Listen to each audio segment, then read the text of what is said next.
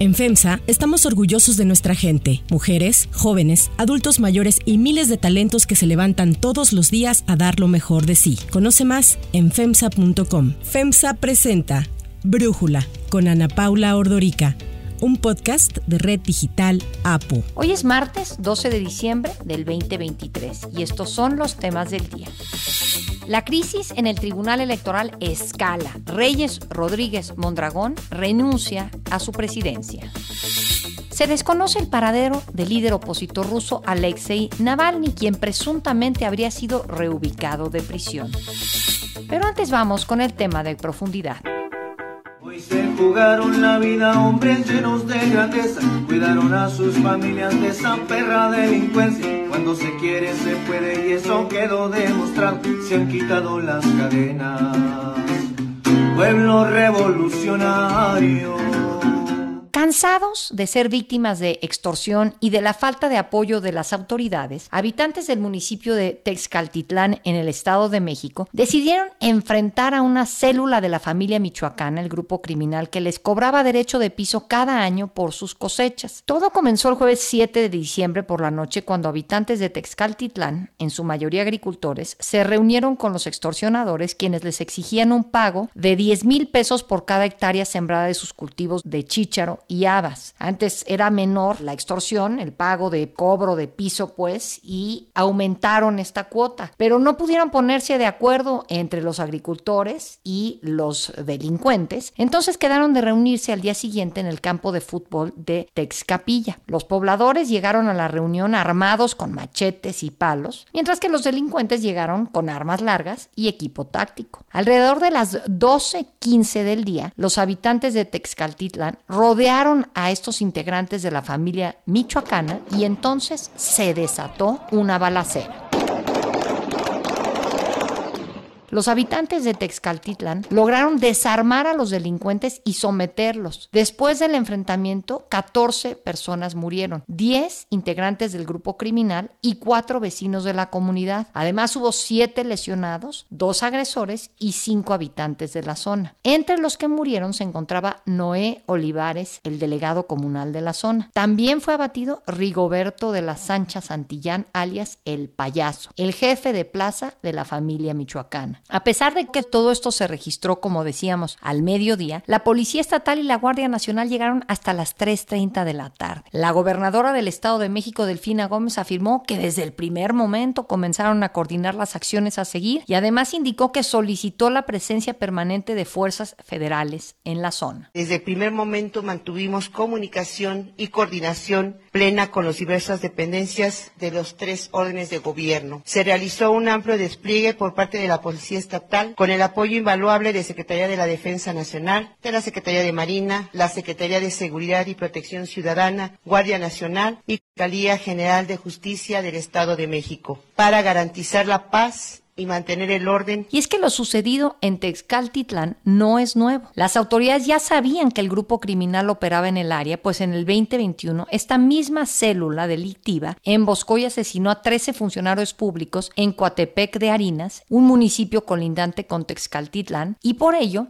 ya había una orden de aprehensión en contra de los delincuentes y estaban marcados como objetivos prioritarios, tal como lo confirmó José Luis Cervantes, fiscal general de justicia del Estado de México. Este grupo criminal es el responsable, junto con el líder que se presume fue abatido eh, el día de ayer, fue, fue, privado de la vida producto de, estas, de, estas, de estos hechos, alias Payaso. También este sujeto, alias Payaso, Rigoberto de la Sancha Santillán, que es el líder regional que se tenía identificado como el que controlaba una célula criminal en esta zona, es el que en ese momento fue el responsable de estos hechos, el que dirigió las acciones y contaba con orden de aprehensión. El exgobernador de Coahuila y coordinador de los foros temáticos de seguridad de la coalición Fuerza y Corazón por México, Rubén Moreira, recomendó que se llame a comparecer en la Cámara de Diputados a la secretaria de Seguridad Pública, Rosicela Rodríguez, para que explique por qué ocurren estos hechos, aún cuando ya se sabe cómo operan estas células delictivas. El pueblo se armó para enfrentar a quienes los extorsionan, les cobran piso, los chantajean. La autoridad no se presentó, ni la del gobierno del Estado de México, recién instalada, que anda diciendo que la solución son los abrazos, ni tampoco la Secretaría de Seguridad Pública Federal. Que comparezca la secretaria de Seguridad de inmediato en la comisión permanente para que nos explique paso a paso lo que pasa en esos lugares y por qué no están ahí presentes. Por su parte, el presidente Andrés Manuel López Obrador lamentó lo sucedido y dijo que entre todos debemos de combatir el narcotráfico y la extorsión. Tenemos que combatir el narcotráfico y esto que está pasando, que lamentablemente se dio en el Estado de México, la extorsión, el llamado pago de piso, todo eso lo tenemos que combatir, pero entre todos. Para Brújula, Ernesto López Portillo, coordinador del programa de seguridad ciudadana Ibero, especialista en temas de seguridad, nos habla sobre la falta de una política de Estado que responda a estos problemas. Luego de los enfrentamientos en Texcaltitlán, Estado de México, y la masacre que resultó de estos enfrentamientos armados, el presidente repitió las reacciones improvisadas, lejanas, muy lejanas, de la investigación, del conocimiento, de las buenas prácticas asociadas a la construcción de seguridad, justicia y paz que se han desarrollado en algunas partes de México y en el mundo. El presidente llamó a combatir el narcotráfico pensando principalmente en evitar que los jóvenes consuman drogas y también llamó a enfrentar entre todos a ese narcotráfico. Lo que sucede es que estas respuestas pueden ser probablemente útiles para salir del paso, pero no se hacen cargo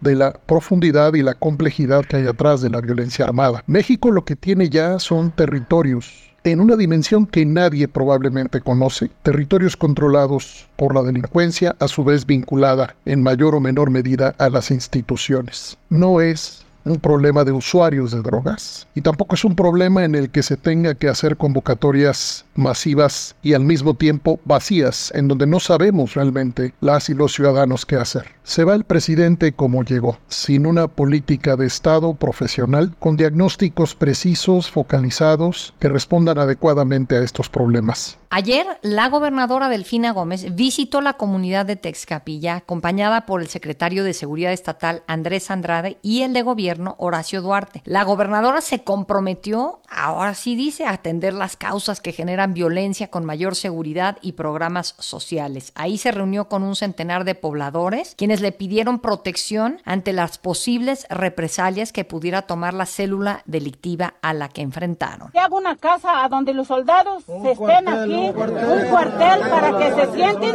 para que nos apoyen, para que hagan un recorrido. Y lo que yo le pediría a ella, que levanten en armas a los hombres y a las mujeres, las que estemos dispuestas, porque ¿qué pasa ahorita? Muchas ya se salieron de sus casas, ya se fueron, con niños, con niñas, con familia. Nos queremos defender y queremos levantarnos en armas. Si puede que nos dé chalecos antibala y que nos dé armas. El análisis. Para profundizar más en el tema, le agradezco a Héctor de Mauleón, periodista, escritor y columnista, colega en las páginas del Universal, platicar con nosotros. Héctor, a ver, tú ubicas pues este lugar, Texcaltitlán, y ubicas también a este hombre que llaman el payaso Rigoberto de la Sancha Santillán. Platícanos un poco quién es y por qué no te tomó por sorpresa lo ocurrido en este punto del Estado de México. Desde hace muchísimos años hay registros de la operación de la familia michoacana en ese municipio, no solo en ese municipio, porque ese municipio forma parte de un corredor y digamos es el corazón de una zona eh, donde está Coatepec, eh, donde hay otros, otros Sultepec, eh, etcétera, que son los lugares donde ha sido detectada la operación de la familia michoacana desde hace más de una década. Hay registros de emboscadas realizadas por la familia michoacana en ese municipio contra elementos estatales y de la Fiscalía del Estado de,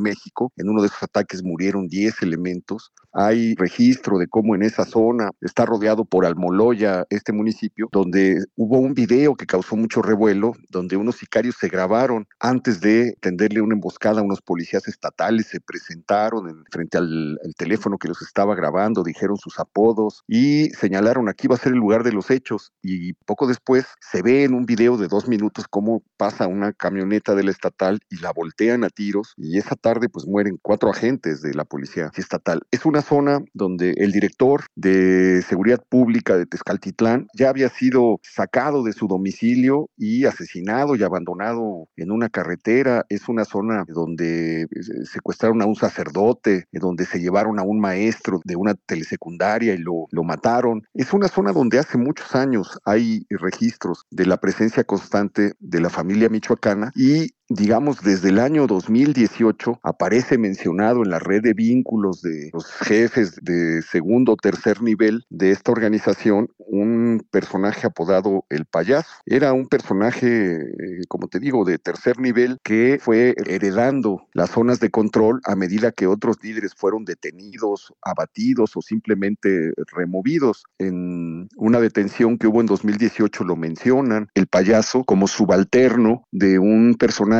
eh, llamado José Damaso Alpizar, alias el 47, que era un jefe regional que controlaba tres o cuatro municipios de esa región, era el encargado de esa región. Y entonces las autoridades tienen esta red de vínculos desde hace mucho tiempo. La operación de la familia michoacana no es un secreto para nadie. En la zona de, de la Tierra Caliente que abarca el Estado de México, Michoacán y Guerrero, es el bastión de este grupo criminal y son constantes las noticias de poblados completos que han tenido que para huir de las exigencias y de los enfrentamientos de este grupo. Son constantes las denuncias de agricultores y comerciantes que denuncian el cobro de piso, la manera en la que se les extorsiona y en caso de no acceder, se les queman los negocios, sus casas, se les balacean, se les desaparece, se les secuestra. Es una situación de unas comunidades que viven completamente abandonadas ah, eh, por el gobierno, que viven desde hace años en la zozobra y en el terror. Lamentablemente nos enteramos de los nombres de estos poblados cuando pasa algo horrible, como lo que pasó el viernes pasado, cuando un pueblo se harta porque le aumentan el cobro de piso y le dicen a los productores de cebolla, de chicha, de haba, de col, de coliflor, que tienen que pagar un peso por cada metro cuadrado cultivado, en un año en el que las cosechas habían sido muy malas, según refirieron los propios pobladores, y esto desató el hartazgo, la ira de un pueblo que se hace justicia por su propia mano porque son años de discursos alegres, de olvido, de negación. Simplemente un día después de la tragedia el presidente se fue a reír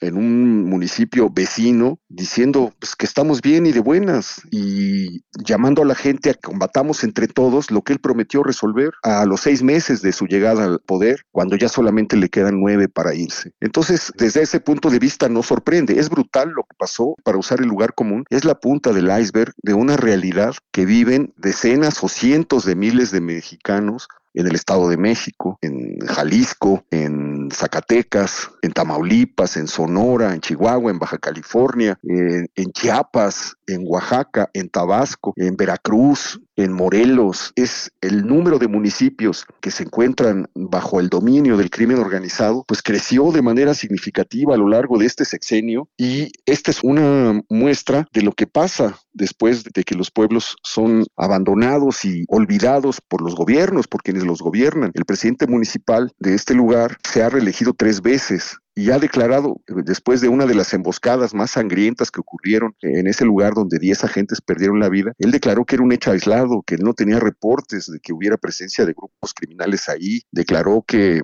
él estaba en, contacto con los comisarios ejidales y con las comunidades y que nunca le habían reportado la presencia de estos grupos. Entonces, este silencio que presume el gobierno en realidad es un silencio ominoso, es, un silencio que anuncia que pueblos enteros viven en el terror, callados, eh, pagando o oyéndose. Muchos de ellos se han ido. Ahora han salido denuncias de cómo la familia michoacana, a los que huyen, a los familiares de los que huyen o se van a Estados Unidos eh, huyendo de la violencia, les piden una cuota por cada persona que se fue del pueblo. Entonces, ¿qué te puedo decir? Estamos viviendo un fin de sexenio aterrador donde el avance criminal se extendió a lo largo de, pues hay un estudio que dice que hay presencia criminal en más del 80% del territorio mexicano. Pues sí, digo, yo pienso en esto que comentas, Héctor, el presidente diciendo que la extorsión la tenemos que combatir entre todos y pues creo que justamente eso es lo que hicieron los habitantes de Texcaltitlán, ¿no? Salieron a defenderse de la extorsión de los pobladores porque el gobierno no los estaba ayudando, pues con la consecuencia tan trágica que nos acabas de comentar, ¿no? ¿Por qué en este momento se deciden enfrentar los habitantes a esta célula de la familia michoacana? O sea, ya de plano el, eh, la cuota que les estaba pidiendo este, ya no daba para que ellos pudieran subsistir se hartaron por tantos años. ¿Qué es la gota que derrama el vaso? ¿Cómo lo explicas tú, Héctor? Ellos comentan que fue precisamente eso, que fue un aumento en el cobro de piso que ya no estaban en condiciones de pagar en un año de malas cosechas y que les quitaba la mayor parte de lo que pudieran recibir. Entonces les pareció insostenible, no hubo acuerdo. Además, otra cosa terrible es que los citaron a todos. Es un poblado de 1.300 habitantes. Los citaron en la cancha de fútbol a los agricultores para imponerle las condiciones. Y este presidente municipal que dice que nunca ha visto nada, pues no sabemos dónde estaba cuando se, se hace una junta, como han ocurrido en infinidad de comunidades de México, donde se hace una junta convocada por el jefe criminal para imponer las condiciones en un lugar donde no hay Estado. Entonces, simplemente es el hartazgo, es el abandono y es la negación de la realidad que están viviendo, como te digo, cientos de miles de mexicanos frente a un discurso que viene de una burbuja donde todos somos felices y donde todo lo malo ya pasó y donde todo lo malo es culpa de otros y donde pues, simplemente nos llaman ahora a unirnos por la paz y a combatir entre todos lo que es obligación del Estado, combatir, darle seguridad y certeza a los ciudadanos. Entonces creo que es el reconocimiento de un fracaso. Hace una semana el presidente López Obrador acusó a unos jóvenes de su propia muerte, unos jóvenes que se llevaron de un balneario de Celaya y él aseguró que habían ido a comprar droga y dijo algo terrible, dijo que se fueron a meter a un territorio dominado por otro grupo criminal. Entonces el presidente está admitiendo que en México hay grupos controlados por grupos criminales donde los ciudadanos no pueden entrar porque no hay, no hay control del territorio. Creo que es lo que está reconociendo con tal de quitarse culpas y ya no tiene a quién echarle la culpa, pues ahora le echa la culpa a los muchachos. Y creo que lo que está admitiendo, pues es su, su fracaso, el fracaso de todo lo que él prometió y por lo que llegó al gobierno con una votación histórica. Ahora, toda esta zona, cerca, como dices, de Almoloya y tal, estaba yo revisando y pues toda votó por Morena ahorita en las elecciones que acaban de ser este año. Entonces, pues no deben de estar tan desagusto con el gobierno, puesto que deciden, digo, entiendo que el alcalde es del PRD, ayer Lujano Huerta, este año pues, son llamados a votar los ciudadanos, pero pues yo no sé si no saben por lo que votan o, ¿Cuál puede ser la explicación de que te estén cobrando pues, un derecho de piso? es un poco lo que vimos en las elecciones de 2021. Son pueblos obligados a votar por un alcalde, por unas autoridades que son impuestas por los grupos criminales, no por los partidos políticos. En 2021 fue masiva la participación del crimen organizado a lo largo del país. Simplemente se movilizaron a todo lo largo de la costa del Pacífico, en muchos estados fronterizos del norte, del Bajío, de México, para imponer a las autoridades. Y fue el crimen organizado el que palomeó a los candidatos y fue el crimen organizado el que secuestró, amedrentó, hasta asesinó a los que no quería que participaran en la contienda. Entonces, ahorita de cara a estas elecciones que son las más grandes, las más voluminosas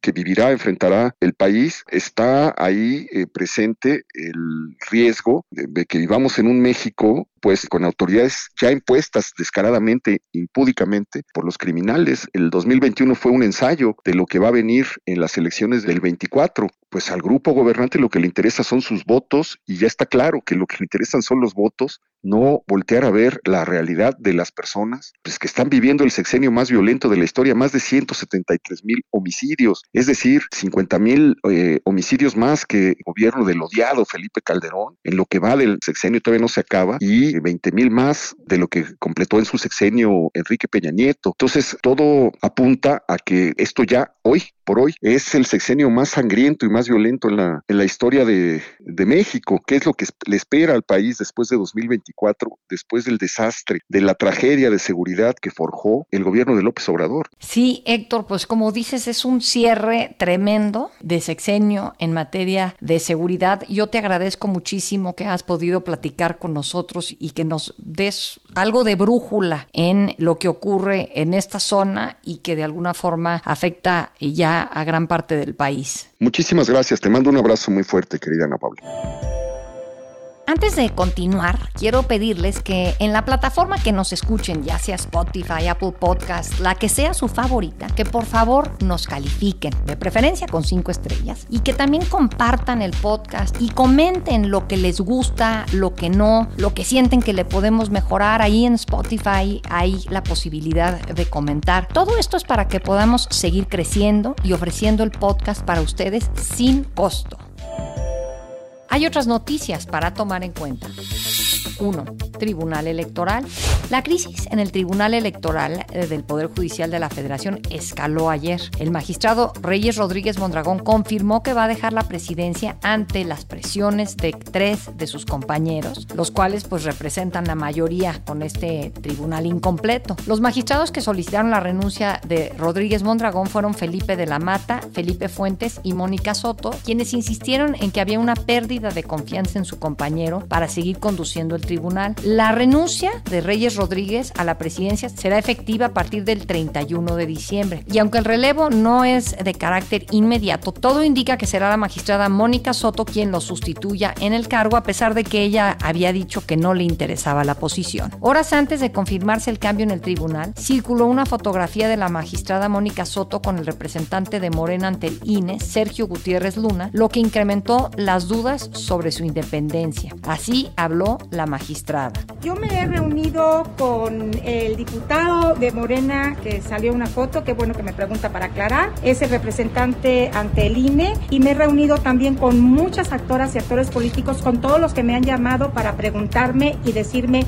lo mismo, eso sí, ¿qué está pasando? Para Brújula, Roberto Gil, abogado y analista político, nos habla sobre la crisis que enfrenta el TRIFE y las alertas que se encienden de cara al proceso electoral del 2024. La situación que vive el Tribunal Electoral es especialmente delicada. Es el tribunal que está llamado, que tiene como responsabilidad resolver los conflictos de la lucha por el poder, de la competencia electoral. Es paradójico, llamativo, que el Tribunal Electoral que debe resolver estos conflictos sea incapaz de resolver los conflictos internos, que sea incapaz de poner orden hacia adentro de su vida, que no pueda resolver disputas administrativas, personales o bien de conducción de la vida institucional de ese importantísimo órgano para la democracia mexicana. De por sí, la Sala Superior del Tribunal Electoral ya viene cargando una anomalía. El Senado de la República no ha nombrado a dos de sus siete integrantes ahora funciona con cinco integrantes indebidamente contra lo que establece la Constitución y contra lo que debe ser su normal desempeño, su normal desarrollo. Estos cinco magistrados hoy están enfrascados en un debate, en un conflicto sobre quién preside ese órgano. No es prudente en un contexto tan complejo, en una elección tan grande como la que vamos a vivir en el 2024, donde se renueva la presidencia de la República, pero también el Congreso de la Unión, nueve gobernaturas, prácticamente todos los estados tienen al menos una elección local de ayuntamiento de Congreso local. Un calendario electoral enorme que necesita un arbitraje, que necesita un juez que resuelva a tiempo, con oportunidad, con dignidad, con eficacia, con apego a la ley todos los conflictos. 2. Navalny. El líder opositor ruso, Alexei Navalny, abandonó la prisión número 6 de la región de Vladimir, en donde cumplía su condena desde junio del 2022, para ser trasladado a otra cárcel, por lo que actualmente no se conoce su ubicación. Navalny ya lleva desaparecido casi una semana según sus colaboradores, quienes han dicho que no han podido tener contacto con él. Leonid Volkov, el asesor de Navalny, recordó que el traslado lo podría ubicar en estos momentos pues prácticamente en cualquier lugar porque no hay información sobre el movimiento de prisión, además de que este proceso puede durar semanas. Su colaborador fue más allá al vincular lo sucedido a los recientes anuncios de Navalny contra el Kremlin. Y es que el 7 de diciembre Navalny pidió desde la cárcel votar en contra de Vladimir Putin en las elecciones del 2024. Leonid Volkov acusó que las autoridades quieren silenciar a Navalny, el principal rival de Putin. Así se refería el líder opositor a la situación en Rusia. Ahora vemos que las mentiras y el fraude ya no les bastan. No les basta con excluir a los candidatos de las elecciones. Deliberadamente quieren arrestar a decenas, golpear a cientos, aplastar las organizaciones del Fondo Anticorrupción y muestra que no hay apoyo para ellos. Sienten esto y tienen miedo. No tengo ninguna duda de que a pesar de estos actos reales de intimidación y terror que están ocurriendo mientras se arresta a personas al azar, la ola de protestas seguirá aumentando y este régimen lamentará lo que ha hecho. Para cerrar el episodio de hoy, los dejo con música de J Balvin. La culpa no fue tuya, pero mía tampoco. Tras el lanzamiento de su nuevo sencillo Amigos, el cantante colombiano J Balvin negó que sea una respuesta directa a algunos comentarios que ha hecho el otro músico también, Bad Bunny, en su contra. Balvin dijo que su nuevo tema no tiene nada que ver con el conejito malo y se trata de una canción acerca de cómo la rutina puede terminar con el amor, con la cual busca regresar a sus orígenes a petición de sus fans, a lo que llama reggaetón romántico.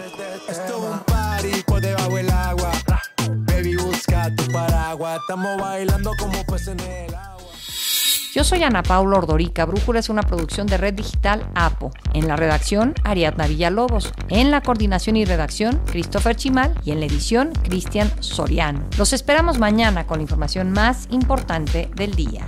Oxo, Farmacias ISA, Cruz Verde, Oxo Gas, Coca-Cola FEMSA, Invera, Torrey y PTM son algunas de las muchas empresas que crean más de 245 mil empleos tan solo en México y generan valor como parte de FEMSA. FEMSA presentó Brújula con Ana Paula Ordorica, un podcast de Red Digital APO.